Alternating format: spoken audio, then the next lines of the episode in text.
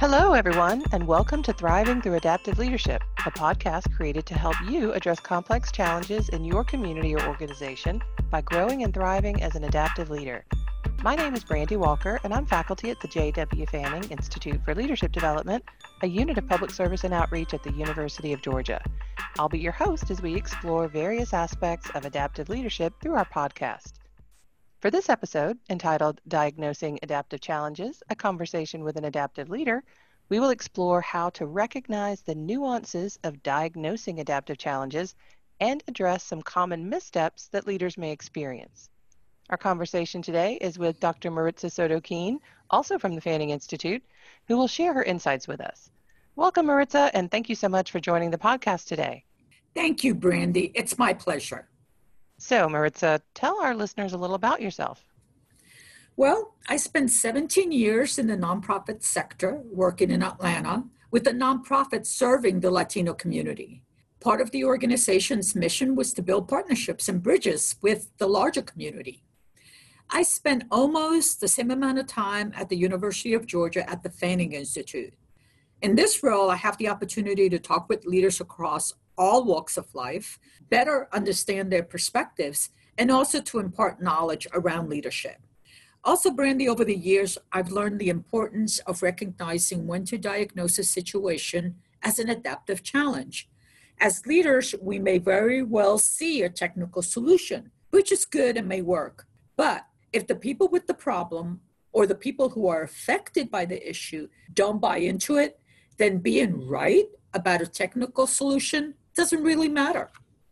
Great point. So, can you tell us a story about a situation where a leader maybe missed the diagnosis of an adaptive challenge and went for a technical solution instead?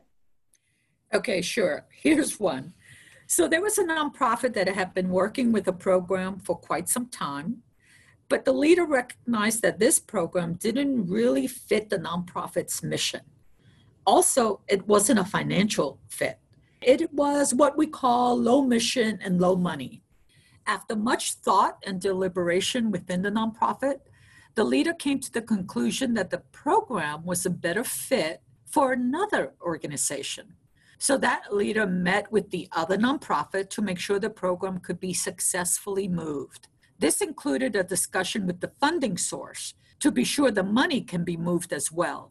A timeline was created and approved by both organizations, and both boards approved the plan. Sounds like it's going smoothly so far. Yeah, so far so good, right? Well, all of those were technical solutions to what the leader identified as a technical problem. Because next, the leader went to the constituents who were served by the program to tell them that their program was being moved from nonprofit A to nonprofit B and emphasize how much more nonprofit B could do for them and how this was all taken care of. The new enhanced services in nonprofit B would begin with the new fiscal year a few months away. Well, in less than a week, nonprofit leader A received a letter from constituents saying that they felt abandoned and they were incredulous, hurt, and disappointed that the organization that had served them for so long would do this. They weren't at all impressed that they would receive better services from the other nonprofit. They made it clear to Leader A that they were emotionally attached to nonprofit A and they didn't want to move. Uh oh. So, did the leader even see this response coming? Not at all. Hmm. So, what happened next? Well, after this response, the leader realized that everything that was done as a technical solution had to be undone. What was more important to the constituents was not that a better service could be provided, but that they stay part of an organization that they were connected to and that they loved. So, did that leader survive this mistake? Yes, she did, Brandy, and that leader was me.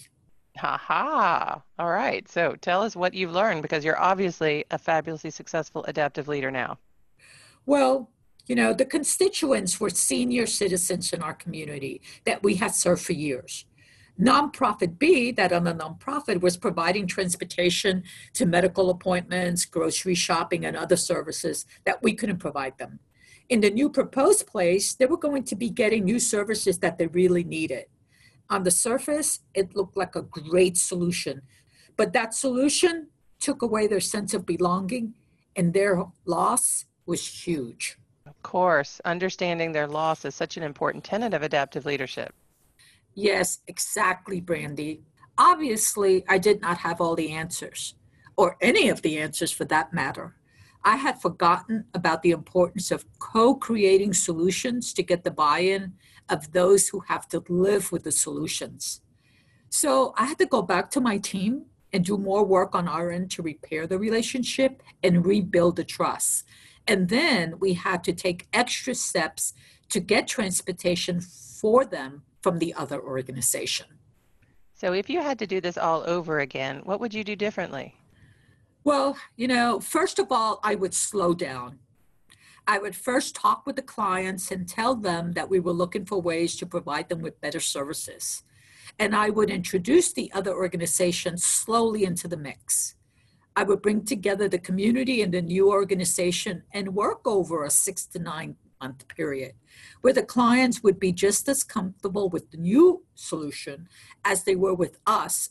So it would be more time, more possible solutions, and definitely more stakeholder input.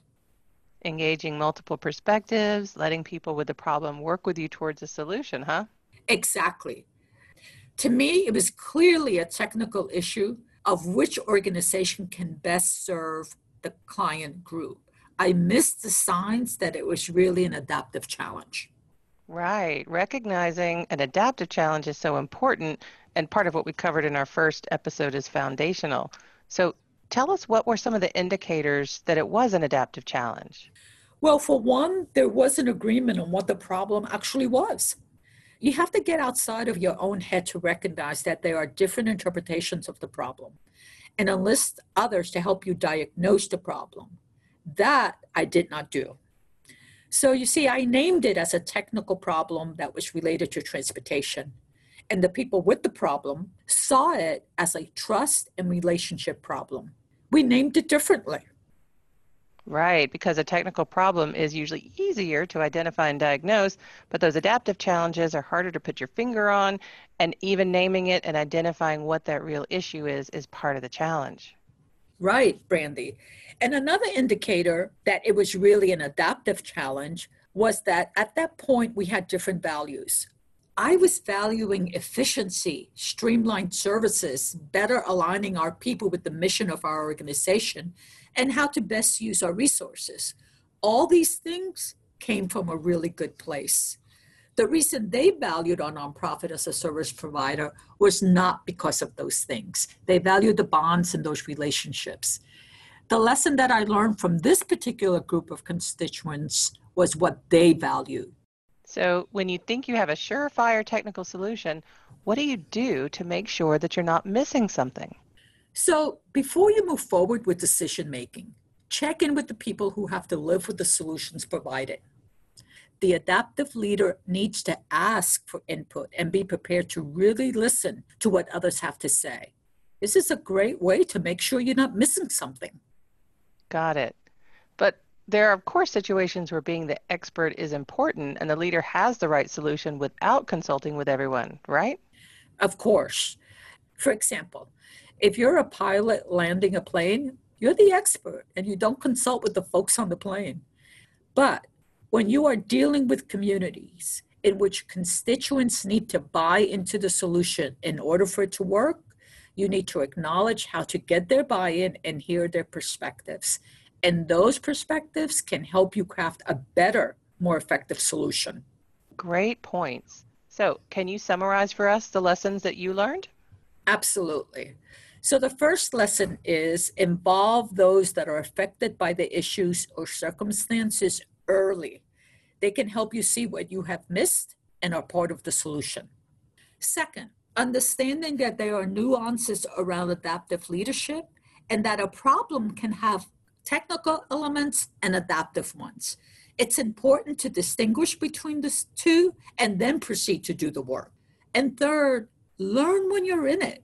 Get on and off the balcony and into the fray. This will help an adaptive leader see challenges from a better vantage point and identify them as they really are. And what was critical for me was recognizing how I contributed to the problem. Well, Dr. Maritza Soto Keen, thank you so much for sharing your experience as a leader who at one point missed the signs of an adaptive challenge and the really important lessons that you learned along the way to becoming a fabulously successful adaptive leader. It's definitely a powerful point that trust and relationship building are often at the heart of adaptive leadership. And to all of you listening, we invite you to join us in our next episode as we continue to explore lessons in adaptive leadership. On behalf of the J.W. Fanning Institute for Leadership Development, thank you for listening to our Thriving Through Adaptive Leadership podcast. We hope this podcast will help you build your capacity to address complex challenges in your community or organization by growing and thriving as an adaptive leader.